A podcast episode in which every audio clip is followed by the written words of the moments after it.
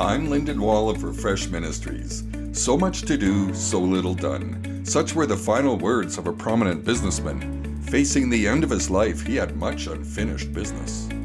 How different were the words of Jesus. Coming to the end of his life, he shouted, It is finished!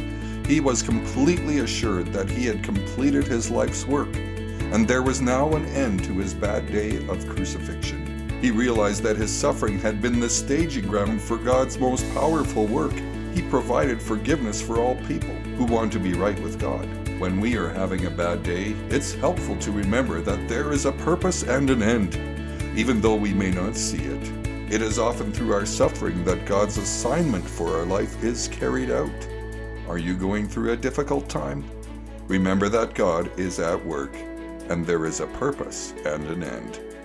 For more soul care, go to refreshministries.org.